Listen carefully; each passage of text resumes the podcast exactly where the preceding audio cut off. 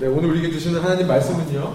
어, 지난 시간에 이어서 마태복음 3장 13절부터 17절의 말씀인데요. 우리 함께 일어나실 수 있는 분들 좀 일어나셔서 하나님의 말씀을 함께 봉독했으면 좋겠습니다. 어, 마태복음 3장 13절에서부터 17절의 말씀입니다.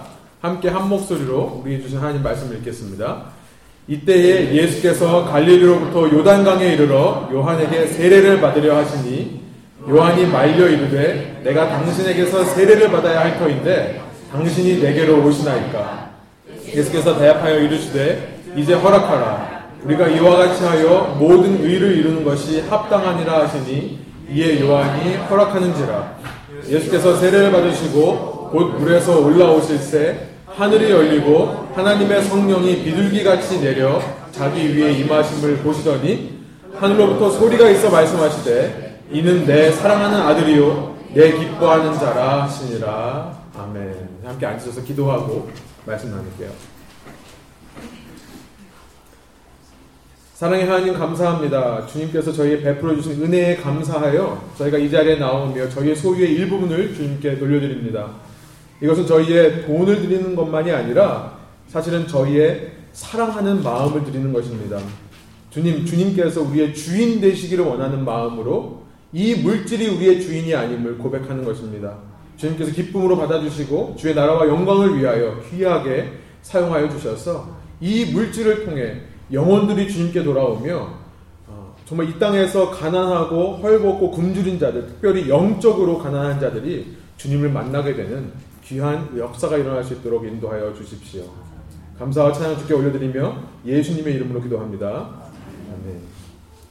우리가 계속해서 마태복음 3장의 말씀을 살펴보고 있습니다. 어, 오늘 본문의 말씀은 지금까지 말씀을 준비하면서 가장 많이 어려움을 겪었던 말씀인 것 같아요. 그냥 겉으로 읽기에는 참 쉽고 간단한 말씀인데 의미를 따지기 시작하면 정신이 없더라고요. 너무나 많은 깊은 내용들이 있어서요. 그래서 제가 오늘 말씀을 통해서 단 한 가지 예수님의 세례의 의미가 무엇이고 그 예수님의 세례로 말미암아 어떤 결과들이 우리의 삶에 나타나는가 우리가 우리 삶에 어떤 걸 적용했는가. 그래서 예수님의 세례를 중심으로 해서 이 말씀을 좀 풀어보려고 합니다. 이 이야기의 배경은 제가 지난 시간 말씀드린 대로 주후 29년에서 30년경에 일어났던 일이에요. AD 29에서 30년경의 일입니다. 장소는 팔레스타인 예루살렘 북동쪽에 있는 유대 광야, 요단강과 만나고 있는 유대 광야에서 일어난 일입니다. 세례 요한이라는 사람이 지난 400년간의 침묵을 깨고 하나님의 말씀을 선포하고 있습니다. 그랬더니 많은 유태인들이 이 세례 요한에게 세례를 받으러 유대 광야로 몰려듭니다. 그들을 향해 요한은요, 회개하라, 천국이 가까웠다라는 메시지를 외치면서 이제 내 뒤에 메시아가 오실 것인데, 다른 말로 말하면 진짜 유대인의 왕, 유대인의 구원자가 오실 것인데 그는 너희에게 성령과 불로 세례를 주실 것이다. 우리는 모두 두렵고 떨림으로 우리의 죄를 회개하며 그 왕을 맞을 준비를 해야 된다라는 메시지를 외쳤다라고 했습니다. 세례요한이 이렇게 자신의 사명을 열심히 감당하던 그때에 오늘 본문 13절에 보니까 드디어 그 메시아가 등장하는 것이 나와요. 놀랍게도 갈릴리 나사렛 출신의 요셉이라는 목수 집안의 첫 아들인 예수라는 사람이에요. 일찍이 세례 요한은요. 자신의 이 사역을 하나님의 계시로 말미암아 시작하게 되면서 하나님께서 이렇게 말씀하셨어요. 너가 가서 회개의 세례를 전파하다가 내가 보낸 메시아를 너가 알아볼 때가 올 거다라는 말씀을 해주셨어요. 요한복음 1장 19절부터 31절에 보시면 이 내용이 나와 있습니다. 세례 요한도 그 메시아가 누군지는 몰랐었어요.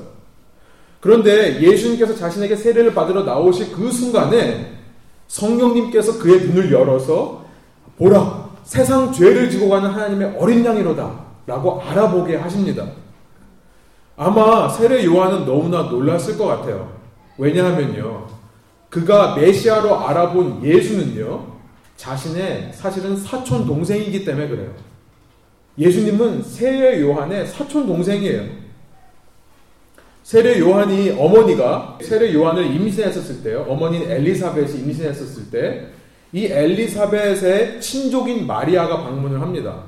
그때 엘리사벳이 성령의 충만함을 입어서요. 어, 마리아 너 속에 내 구주가 들어있다, 내 주가 들어있다라고 고백을 합니다. 그러면 동시에 엘리사벳 뱃속에 있던 세례 요한도요, 기뻐 뛰놀았다라고 누가복음 1장이 기록하고 있어요. 누가복음 1장 39절에서 45절, 또 요한복음 1장 19절에서 31절을 함께 찾아보시면 좋겠습니다. 이 내용들이 나와 있어요. 여러분, 그랬기에 세례 요한은 메시아라고 선포한 그 사람이 자기가 알고 있던 사촌 동생인 예수라는 것을 발견했을 때에 한편으로는 놀랐지만 또 한편으로는 안심했을 것 같아요. 아, 우리 어머니에게 감동시켜서 알게 하셨던 그 성령님의 메시지가 사실이었구나. 내가 어려서부터 믿었던 것이 정말 사실이었구나. 아마 한편으로는 안심했을지도 모르겠습니다. 그러나 오늘 본문에는요, 세례 요한을 당황케 하는 예수님의 행적이 기록되어 있어요. 세례 요한을 놀라게 한 것은요, 그 메시아가 예수님이라는 자체가 아니라 그 예수님이 보이신 행동이 세례 요한으로 하여금 당황하게 했던 것입니다. 그 행동이 13절에 나와 있어요. 우리 한번 13절에 다시 한번 한 목소리 읽어볼까요? 이때에 예수께서 갈릴리로부터 요단강에 이르러 요한에게 세례를 받으려 하시니 세례 요한이 깜짝 놀란 이유는 뭐냐면 그 예수님이 자기에게 세례를 받으려 했기 때문이라는 거예요. 지금까지 세례 요한은요, 이 하나님의 영이신 성령에 감동되어서 하나님의 말씀을 선포하면서 나는 비록 물로 세례를 주지만 내 뒤에 오시는 분은 성령과 불로 세례를 줄 거다. 라고 외쳐왔었습니다. 그런데 오히려 메시아 대신 예수님께서 자신에게 물 세례를 받겠다고 하는 것이 도대체 이해가 되지를 않은 거예요. 그랬기에 14절에 이런 반응을 기록하고 있습니다. 한번 14절 한번 읽어볼까요? 요한이 말려 이르되 내가 당신에게서 세례를 받아야 할 터인데 당신이 내게로 오시나이까. 세례 요한이 베풀었던 세례는 이 물 세례는 우리가 지난 시간 살펴보았듯이 어떤 세례였습니까? 왕을 막기 위해 내 더러움을 씻어내는 회개의 세례였어요. 예수님은 성령으로 잉태하신 하나님의 아들이십니다. 그럼 그가 죄가 있었을까요? 아니죠. 히브리서는 그에게 죄가 없었다라고 기록을 하죠. 하나님의 영이신 성령으로 말미암아 잉태된 예수님은요 죄가 없으신 분이에요. 그런데 왜 예수님께서 회개의 세례를 받으셔야 되냐는 거예요. 왜 그럴까요? 이거에 대해서 한번 생각해 볼게요. 세례의 의미, 예수님의 세례의 의미가 무엇인가? 예수님께서 왜 물로 세례를 받아야 되는가? 첫 번째 생각해 볼 수 있는 것은 이것입니다. 아주 간단해요. 예수님은 죄가 없으셨지만요. 예수님은 세례를 받으심으로 죄인인 인간들과 동일한 자리로 내려오시기를 원했던 거예요. 왜요? 그래야 그 죄인들을 구원할 수 있기 때문에 그렇습니다. 우리가 예수님의 십자가를 가리켜서 대속의 십자가라고 합니다. atonement. 대속이라고 합니다. 예수님은 스스로 죄가 없으시지만 죄인인 우리를 위해 스스로 죄인처럼 되셔서 죄가 되셔서 하나님의 죄를 향한 죄인을 향한 저주와 심판을 대신 받아 죽으신 거예요. 그래서 예수님의 십자가 죽음을 가리켜서 대속의 죽음이라고 그러죠. 대신 죽으신 거예요. 우리의 자리에서요. 그런데 그 대속을 위해 필요한 것이 뭐냐면 아이덴티피케이션이라는 것이 필요해요. 대속을 위해서는요. 아이덴티피케이션. 예수님께서 죄인들과 동일시되는 것. 예수님께서 죄인들과 같게 되는 것이 필요합니다. 그래야 그들을 위해 대속할 수 있기 때문에 그래요. 여러분, 예수님 세례의 첫 번째 의미는 이겁니다. 아이덴티피케이션이에요. 자신과 죄인들을 동일시 하시는 것. 히브리서 2장 17절에 보면 이런 말씀이 있어요. 우리 한번 한 목소리로 한번 읽어볼까요? 여러분 주보에도 있습니다. 이러므로 그는 모든 것에서 형제들과 같아지셔야만 했습니다. 이는 하나님 앞에서 자비롭고 신실한 대제사장이 되셔서 백성들의 죄를 대속하시기 위함입니다.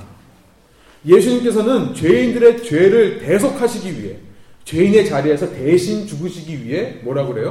그 형제들과 같아지셔야 됐다고 얘기하는 것입니다. 이것이 아이덴티피케이션이에요. 여러분 이미 말씀드렸습니다만 제가 지난 마태복음 2장 설교할 때 말씀드렸었어요. 마태복음 2장에서 예수님이 갓난 아이였을 때 어떤 일이 일어나죠? 헤롯이 유대 지방의 사내 아이들 중에 두 살 이하 되는 아이들을 다 죽이는 장면이 나오죠. 바로 예수님을 무엇과 동일시하는 것입니까? 예수님을 과거 이스라엘과 동일시하는 거예요. 구약에서 이집트의 포로로 잡혀있던 노예 생활을 하던 이스라엘 백성에게 어떤 명령이 떨어지죠? 바로가 유태인 사내 아이를 죽이라는 명령이 떨어지죠. 거기서부터 이제 모세가 피해서 나왔던 거죠. 마태복음 2장에서 예수님이 갓난 아이였을 때 헤롯이 아이들을 죽인 것을 얘기하는 이유는 뭐냐면요. 지금 예수님을 과거 이스라엘과 동일시하는 거예요. 이 땅에 구원자로 오신 메시아로 오신 예수님을 그 백성과 아이덴티파이 동일시하는 것입니다. 그리고 3장에서 예수님께서 세례를 받으세요. 고린도전서 10장 1절부터 2절에 보니까요. 사도 바울은 이스라엘 백성이 출애굽해서 이집트에서부터 나와서 홍해를 건넌 사건을 가리켜서 세례를 받았다라고 해석을 합니다. 세례란 죽었다 살아나는 거라고 했죠. 홍해를 건넜다는 것은요, 물에 잠겼다가 나온 것을 의미합니다. 다시 태어난 걸 얘기를 해요. 그렇기 때문에 지금 3장에서 예수님께서 세례를 받으시는 건 뭐냐면 마치 과거 이스라엘이 그렇게 출애굽한 이후에 홍해를 건넌 것처럼 지금 예수님께서 이스라엘을 대표하셔서 이스라엘과 동일시하셔서 세례를 받는 것이라고 이해할 수 있어요. 그리고 4장에 가면요. 과거 이스라엘 백성이 그렇게 출애굽하여 홍해를 건너고 이후 40년 동안 광야에서 살았던 것처럼요. 예수님께서 지금 세례를 받고 나서 4장에 보면 광야에서 40일 동안 금식하는 장면이 나와요. 이 모든 말씀들을 통해 지금 예수님은 자기 자신을 죄인으로 죽을 수밖에 없는 하나님의 백성들과 동일시하고 있는 것입니다. 무슨 말인지 좀 어려우신 분들이 있으시죠? 그러니까 쉬운 예로 하면요. 이런 거예요. 태영이가 죄를 지어서 감옥에 갇혔습니다. 사형 선고를 받아요. 그래서 이제 죽어야 되는 날이 있는데 예수님께서 태영이를 몰래 감옥에서 빼주시는 거죠. 몰래 빼주셔서 젊으신 분들은 이해가 잘 될 텐데 약간 판타지라고 생각하세요. 예수님 스스로 얼굴을 바꾸셔서 엑스맨처럼요. 얼굴을 바꾸셔서 그 태영이 자리에 앉아 계시는 거예요. 그래서 사형 선고 날이 다가왔을 때 예수님께서 대신 죽으시는 것입니다. 이것이 바로 예수님이 세례를 통해 대속하시고자 하는 메시지라는 거예요.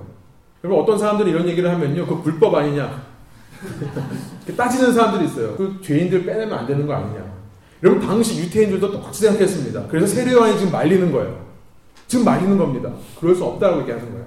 여러분 고린도전서 1장 주보에 있습니다만 1장 23절부터 25절에 보면요. 사도 바울이 기독교의 진리를 어, 당시 유태인들과 이방인들에게 가르쳐 주면서 이런 얘기를 해요. 제가 한번 읽어볼게요. 우리는 십자가에 못 박힌 그리스도를 전파합니다.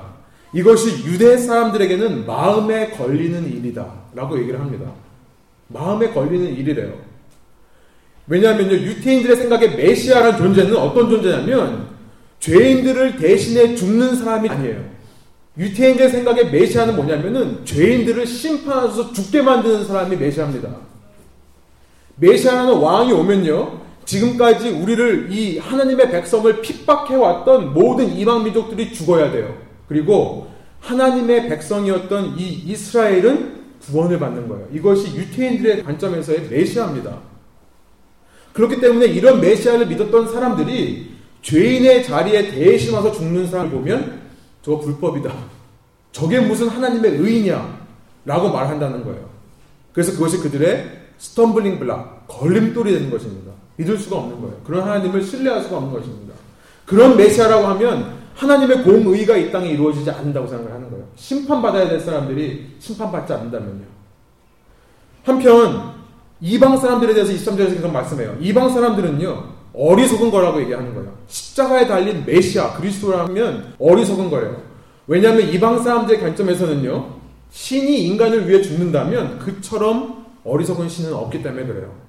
아니 신이 인간 때문에 죽는다면 그게 과연 신이냐? 그리스 철학, 이방 사람들의 사고방식은 그것인 것입니다. 그래서 어리석은 것이 되는 거예요. 쉽게 말하면 신이신 하나님이 인간과 아이덴티파이를 할 수가 없다고 믿는 것이 이방 사람들의 생각인 거예요. 처음부터 아이덴티파이가 안 되는 것입니다. 그러나 24절에 뭐라고 말씀하세요? 이것이 유대 사람들에게는 마음에 걸리는 거고 이방 사람들에게는 어리석은 거지만 우리 한번 한 목소리 읽어볼까요? 24절이요. 부르심을 받은 사람들에게는 유대 사람들이든 그리스 사람이든 그리스도는 하나님의 능력이며 하나님의 지혜입니다. 아멘. 부르심을 입은 자들에게 다시 말하면 태영이에게는 이제 내가 사형 선고를 받고 죽을 날이 얼마 안 남은 그런 사람들에게는요 하나님의 능력이 되고 지혜가 된다는 거예요. 이 땅에 오셔서 나 대신에 감옥에서 빼주시고 나를 위해 대신 죽어주신 그 하나님이란 존재는 나를 살리는 능력으로 인식이 된다는 것입니다. 그래서 25절에 이런 말씀을 하고 있어요. 하나님의 어리석음이 사람의 지혜보다 더 지혜롭고 하나님의 연약함이 사람보다 더 강하기 때문이다. 라고 말씀하고 있는 것입니다. 예수님의 세례의 첫 번째 의미는 이거예요. 죄인들과 동일시하셔서 죄인들의 자리에서 대신 죽으시기 위해 예수님께서 세례를 받는 것입니다. 자신을 죄인과 동일시하시는 거예요. 그래서 예수님은 그게 동일시하심을 통해 방금 우리가 읽은 것처럼 하나님의 지혜와 능력을 이 땅에 이루어 주시는 거죠. 우리 죄인들에게요. 이것을 다른 말로 하나님의 의라고 합니다. 하나님의 능력과 지혜가 이 땅 가운데 이루어지는 것을 가리켜서 하나님의 의가 회복되는 거라 그래요. 유태인들은 하나님의 의라고 그러면 공의를 생각했어요. 저스티스를 생각했습니다. 심판받을 사람들이 심판받는 것이 의라고 생각했어요. 그러나 하나님의 의는 뭐냐면 죽을 수밖에 없는 죄인들을 살리시는 거예요. 제가 말씀드린 대로 의란 right relationship. 하나님과의 바른 관계가 회복되는 것이 의라고 그랬죠. 그래서 15절에 보면요. 예수님께서 두 번째 세례의 의미를 이렇게 가르쳐 주세요. 결론부터 얘기하면요. 두 번째 세례의 의미는 뭐냐면 하나님의 의를 이루시는 거예요. 이것이 두 번째 세례의 의미입니다. 하나님의 의, righteousness를 이루시는 거다. 우리 15절 한번 한 목소리 읽어볼까요? 예수께서 대답하여 이르시되 이제 허락하라. 우리가 이와 같이 하여 모든 의를 이루는 것이 합당하니라 하시니 이에 요한이 허락하는지라. 이렇게 돼 있어요. 이제 예수님께서 하나님과 바른 관계를 회복시켜 주신다는 거예요. 예수님의 사랑으로 말미암아 헌신으로 말미암아 이것을 왜 모든 의라고 했을까요? 예수님께서는요 지금 하나님과 하나님 백성 사이의 관계만을 회복시키러 오신 것이 아니라 예수님 자신과 하나님과의 관계도 회복시키시는 거예요. 그렇기 때문에 모든 의라고 하는 것입니다. 너와 내가 이렇게 해서 서로 우리가 모든 의를 이루는 것이 맞다. 라고 말씀하시는 거예요. 예수님은요, 세례 받으심을 통해 그 누구보다 먼저 자신이 하나님과 바른 관계를 세웠습니다.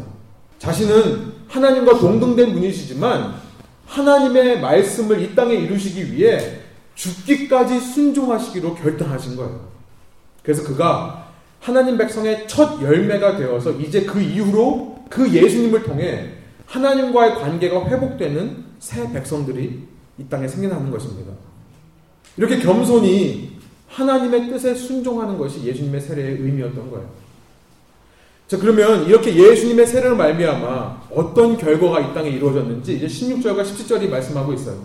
먼저 16절부터 한번 우리 한번 한 목소리를 읽어 볼까요? 예수께서 세례를 받으시고 본 물에서 올라오실 때 하늘이 열리고 하나님의 성령이 비둘기같이 내려 자기 위에 임하심을 보시더니 이렇게 되어 있습니다. 예수님은요, 비록 인간의 모습으로 이 땅에 오셨지만 예수님은 하나님 그 자체세요. 이 16절과 17절에는요, 우리 기독교에서 바라보는 신관, 하나님을 바라보는 관점인 삼위일체가 나와 있습니다. 삼위일체란 하늘 아버지와 아들이신 예수님, 그리고 영이신 성령님이 세 분이 다 하나님이라는 거예요. 한 하나님이신데 성경에 다른 인격체로 하나는 아버지로, 하나는 아들로, 하나는 영으로 세 가지 모습으로 기록되어 있다고 믿는 것이 삼위일체입니다.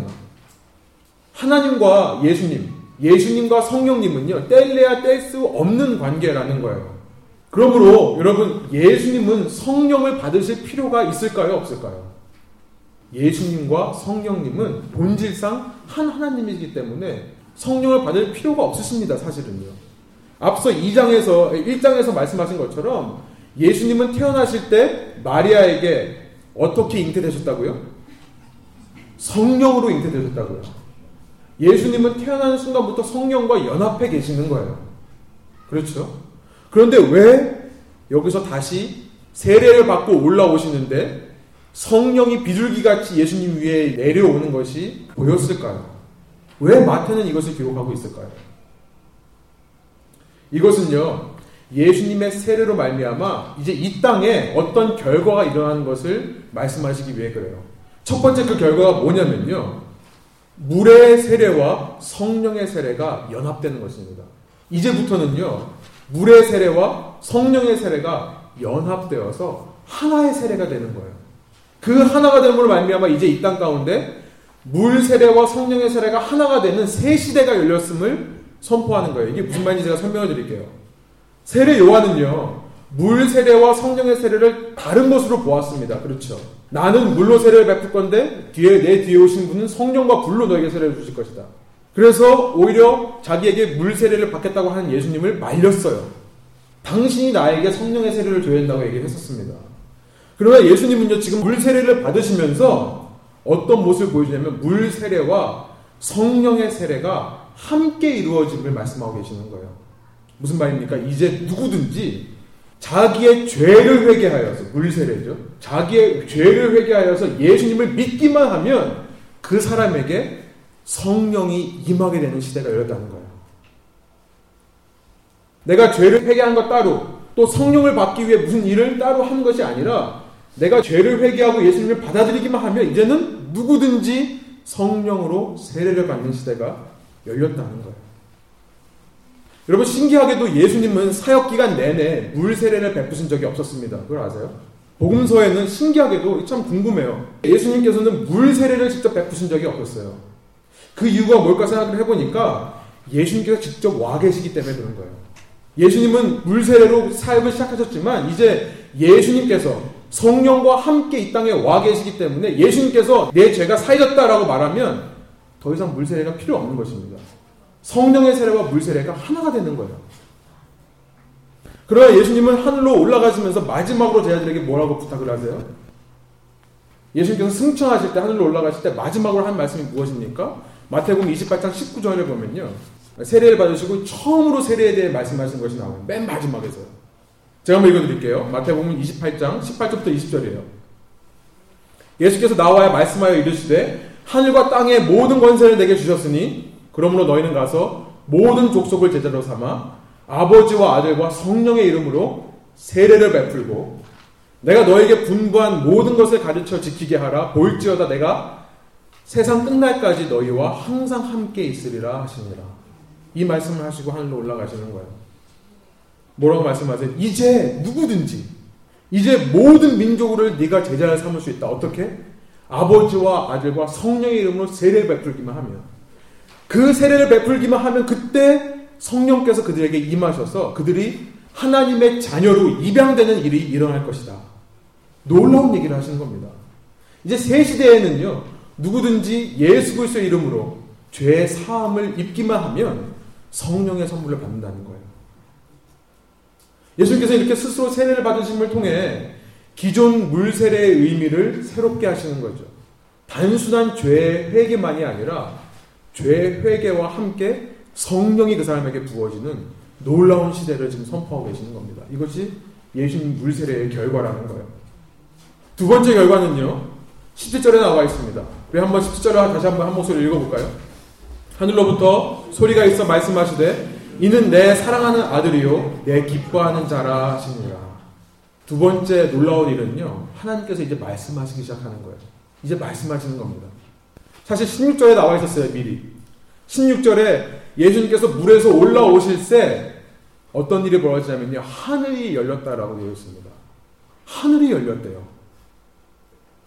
그러면 성경에서 신약과 구약 다 통틀어서 이 하늘이 열렸다라는 표현은 하나님의 계시가 임함을 상징적으로 나타내는 표현입니다.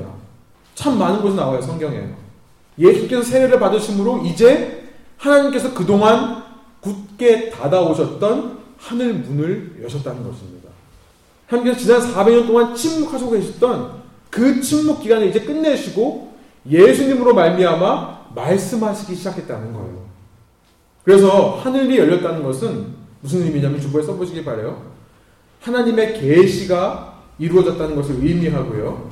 다른 말로 말하면 예수님 때문에 이제 하늘과 땅이 연결되었다는 뜻이에요. 하늘과 땅이 연결되어서 이 땅에 하나님의 뜻이 실현되게 되는 하나님의 왕국이 시작되었다는 것을 선포하는 메시지인 것입니다. 이전에는 인간의 죄로 인해 하늘과 땅이 이어지지를 못했어요. 그러나 예수님으로 말미암아 이제는 이어지는 겁니다. 그래서 하나님의 뜻이 하늘의 뜻이 땅에 이루어지는 왕국이 실현되는 것입니다. 그 내용이 뭐였죠? 하나님께서 말씀하신 내용이 뭡니까? 예수 그리스도가 바로 내 사랑하는 아들이라는 거예요. 시편 2장의 말씀이죠.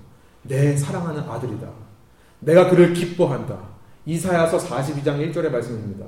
내가 이를 기뻐한다. 이는 나의 종이다. 라고 말씀하시는 거예요. 나의 종으로서 이사야서에 나오는 이 민족의 고난을 대신 지고 죽을 수밖에 없는. 그러나 내가 그를 기뻐하여서 다시 살려서 모든 사람들의 머리가 되게 하는 그 종이 될 거다라고 선포하는 것입니다.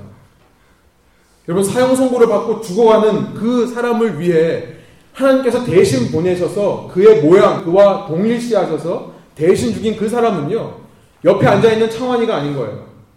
태영이를 살리기 위해 다른 사람을 하신 게 아니라 하나님 스스로 오신 거죠. 하나님 스스로 오셔서 대신 죽으셨다는 말입니다. 그렇게 이것은 불법이 아니고요. 이것은 은혜 중에 은혜고 하나님의 사랑이 표현된 것입니다. 법을 만드신 그분께서 직접 오셔서 법의 대가를 대신 받아 죽으신 것은 놀라운 일인 것입니다. 이것이 이 본문에 담겨 있는 예수님 세례의 의미와 그로 말미암은 결과예요. 예수님 세례로 말미암아 이 땅에 하나님의 새 시대가 열린 것이고 물 세례와 성령의 세례가 함께 이루어지는 그리고 하나님의 뜻이 이 땅 가운데 이루어지는 하나님의 왕국이 시작된 것입니다. 여러분 그렇다면 이 예수님의 세례를 통해 우리가 우리 삶에 어떤 적용을 해볼 수 있을까요? 예수님 세례의 적용에 대해서 세 가지만 짧게 나누고 말씀을 마치려고 합니다. 첫 번째, 우리가 너무나 잘 아는 말씀인 것 같아요. 그러나 제가 꼭 짚고 넘어가기를 원해서 첫 번째 넣습니다. 우리가 예수님의 세례 받으심을 알았다면요. 우리도 예수님을 닮아 겸손의 모습으로 서로 섬길 줄 알아야 된다는 거예요. 이러한 겸손한 섬김을 통해 이 땅에 하나님의 의가 이루어질 수 있음을 기억하자는 거예요. 여러분, 하나님의 의는요, 예수님처럼 겸손함으로 섬기는 자들에 의해 이루어집니다. 겸손함으로 섬긴다는 것은 내가 다른 사람과 나를 동일시할 수 있다는 거예요. 그게 겸손의 마음이라는 것입니다. 여러분, 기독교인들에게 가장 많이 나타나야 되는, 가장 두드러지게 나타나는 특징이 바로 겸손함의 섬김이라고 생각합니다. 왜냐하면 우리의 주님 대신 예수님께서 우리를 위해 우리와 동일하게 되셔서 겸손히 섬겨주셨기 때문에 그런 거예요. 여러분, 새 시대, 예수님께서 이루어 가시는 새 시대, 새 왕국의 논리는 뭐냐면 그 왕국 백성들이 서로 겸손함으로 섬기는 데서 이루어진다는 거예요. 예수님을 통해 이루어지는 새 시대는요, 결코 한 사람의 카리스마나 능력으로 이루어지는 세대가 아니라 겸손함으로 섬기는 시대라는 것입니다. 똑같은 말 계속 반복하고 있어요. 너무나 중요하기 때문에 그런 것 같아요. 여러분, 각 시대마다 리더들에게 요구되는 특징들이 다 다릅니다. 아시죠? 세상에서 이제 이것들 연구하시는 분들이 있어요. 경영이라, 경영학이라든지 이런 데서 연구를 해요. 20세기의 리더들의 특징은 뭐였냐면 카리스마예요. 나의 어떤 비전을 가지고 능력을 가지고 사람들을 이끌어 모을 수 있는 사람이 그때 당시에는 좋은 리더였습니다. 그러나 21세기에 와서 이것이 바뀌어요. 세상에서 바뀌고 있습니다. servant 리더라고 해요. servant. 이제는 세상에 있는 리더들도요, 종의 모습으로 섬기는 사람이라고 된다고 얘기를 해요. 최근에 보니까, 최근 경향을 보니까, 거기다 한 가지 더해서 뭐라고 얘기하냐면요, 겸손함이라고 얘기를 합니다. 여러분, 짐 콜린스라는 분을 아세요? 스탠포드에서 나온, 나온 분이고, 지금 어, 미국에서 이 경영학에 대해서 많은 회사들 돌아다니면서 강의를 하시는 분인데요. 짐 콜린스라는 분이 책을 쓴 게 있어요. To Great이라는 책이 있어요. 아마 경영학에 관심 있으신 분들은 다 읽어보셨을 것 같아요. 그 책에 보면요. 그가 이 시대 급성장하는 기업들을 연구해서 그 비결이 뭔가를 찾아본 게 있어요.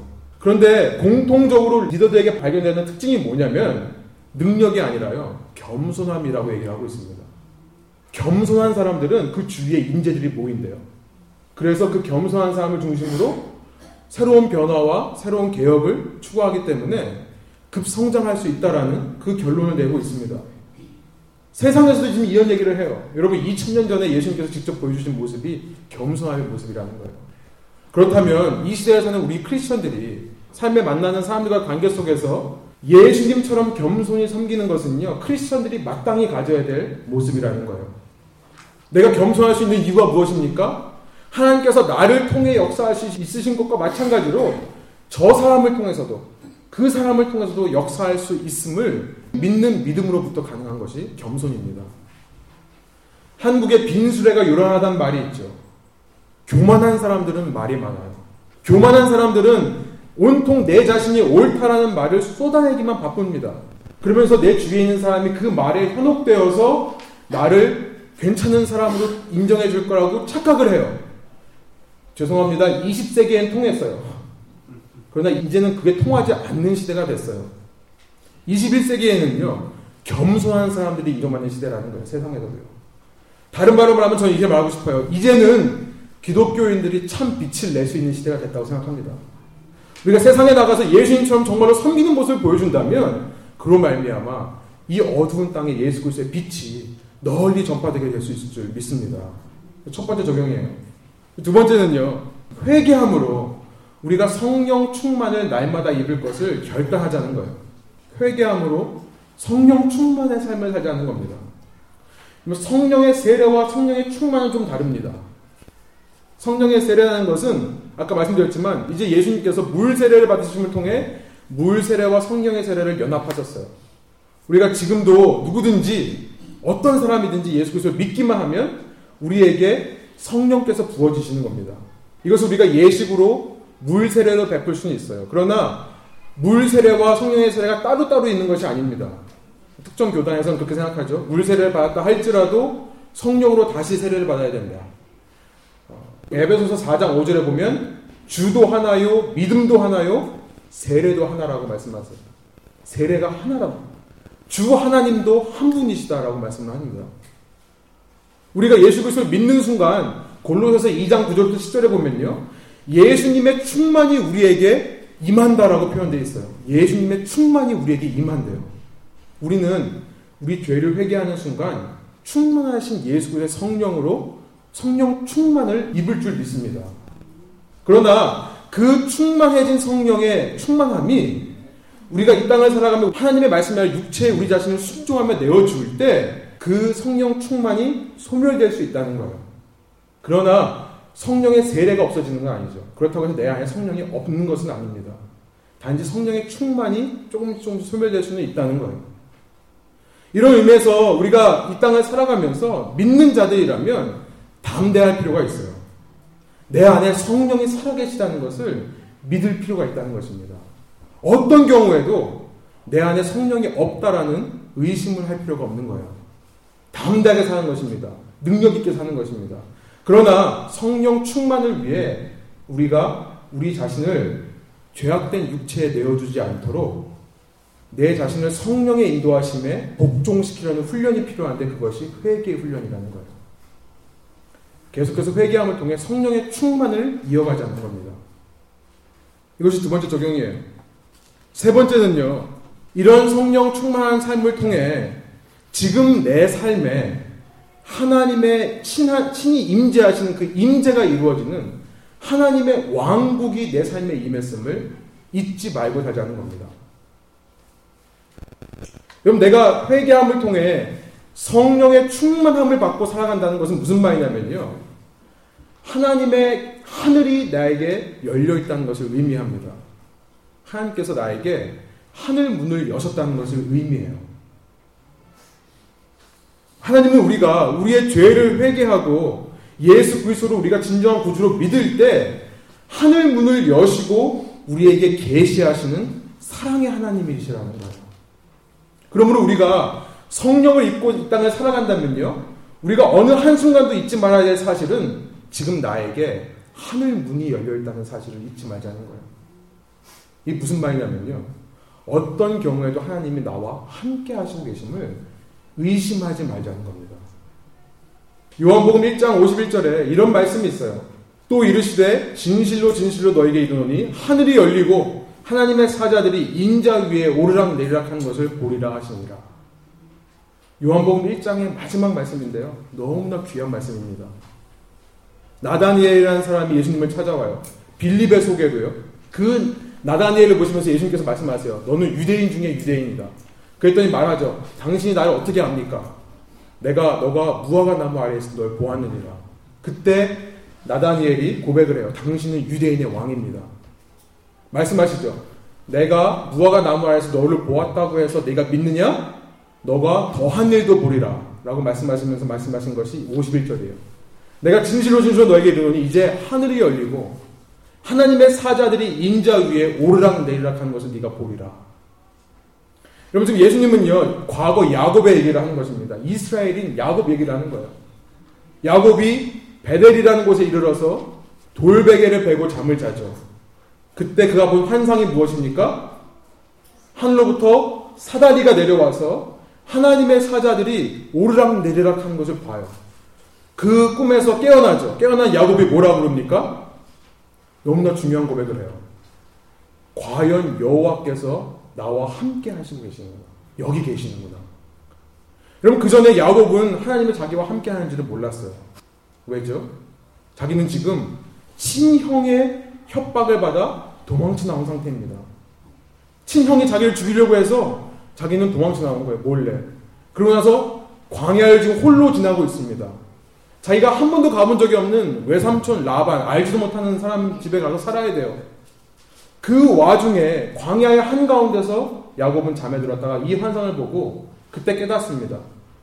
나는 하나님께서 나와 함께하지 않는 줄 알았는데 이 고통의 상황 가운데서 이 어려움의 상황 가운데서 하나님이 나를 무시하고 계신 줄 알았는데 하나님이 내 머리 위에 사다리를 두시고 하나님의 사자들을 보내 지금도 오르락 내리락 하면 나를 돌봐주시고 계셨구나 깨닫게 되는 것입니다. 여러분 예수님과 함께 죄 사함을 받는 그 세례를 받은 사람은요. 그래서 하나님의 성령이 충만하게 임재하는 그 사람에게는 이처럼 하늘 문이 열려 있다는 것을 기억하시기 바랍니다. 지금도 하나님의 임재가 여러분의 삶 가운데 함께 하시는 거예요. 비록 우리는 보지 못하지만 하나님의 사자들이 여러분 머리 위에서 여러분 바로 배고자 있는 돌베개를 베고 있는 여러분의 머리 위에서 오르락 내리락 하며 여러분을 도와주고 계시는 것입니다. 그 중심에는 인자가 계세요. 예수님께서 계시는 것입니다. 때로 세상의 유혹과 세상의 시험 속에서 우리 눈에 하나님의 임재가 보이지 않을 때가 있죠. 이거에 대해서는 제가 다음 시간에 좀 더 시험 받는 내용은 다음 시간에 좀 더 말씀드릴게요. 그러나 어떤 상황 속에서도 예수님을 통해 성령의 세례를 받은 자들은 예수님을 통해 하나님께서 그를 예수님과 똑같은 하나님의 아들, 딸로 삼으시고 신자녀를 자기의 눈동자와 같이 보호하신 하나님께서 그와 함께하고 계심을 믿고 의지하자는 것입니다. 그 하나님께서 자기의 자녀를 위해 모든 것을 합력하여 선을 이루실 것을 믿으며 이 험한 길이라 할지라도 광야의 길이라 할지라도 걸어가는 믿음의 삶을 사자는 것이 이 본문의 적용인 줄 믿습니다. 함께 한번 기도하실까요? 이 시간 우리가 말씀을 기억하면서 한 가지 결단하며 주 앞에 나가기를 소망합니다. 하나님 그렇습니다. 예수께서 세례를 받은 것에 그 의미와 그로 인한 결과를 살펴보았습니다. 나와 동일하게 되시기 위해 스스로 낮아지셔서 나의 자리에서 세례를 받으시고 이제 죽기까지 순종하신 예수님을 닮아 우리도 이 마지막 때에 예수님의 모습으로 겸손히 섬기는 자들이 되게 하여 주십시오. 다른 사람들이 나를 평가할 때, 세상 사람들이 나를 평가할 때에 겸손한 사람이다라는 거 하는 것이 나의 최고의 덕목이 되게 하여 주십시오. 그런 나를 통해 이 땅 가운데 예수님의 능력이 흘러갈 줄 믿습니다.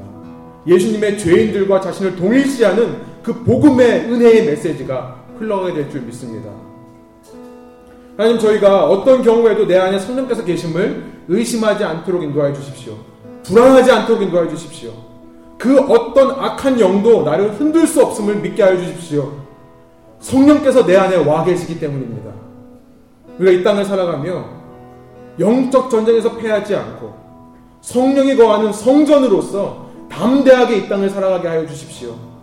다만 내가 어느 한순간에라도 그 성령의 인도하심에 내 자신을 내어 맡기지 않고 내 육체에 내 자신을 내어 맡기지 않도록 깨어 기도하며 회개하는 경건의 삶을 살 수 있도록 인도하여 주십시오. 그리고 마지막으로 하나님께서 성령의 세례를 베푼 자에게는 항상 하나님의 하늘의 문을 열고 계심을 이 시간 믿게 하여 주십시오. 내가 어디로 가더라도 무엇을 하더라도 하나님께서 나를 보호하고 지키고 계심을 의심하지 않도록 인도하여 주셔서 이 험한 세상 살아가며 소망과 힘을 잃지 않도록 인도하여 주십시오. 이런 마음을 가지고 성령께서 주시는 마음을 따라 함께 기도하며 나가겠습니다.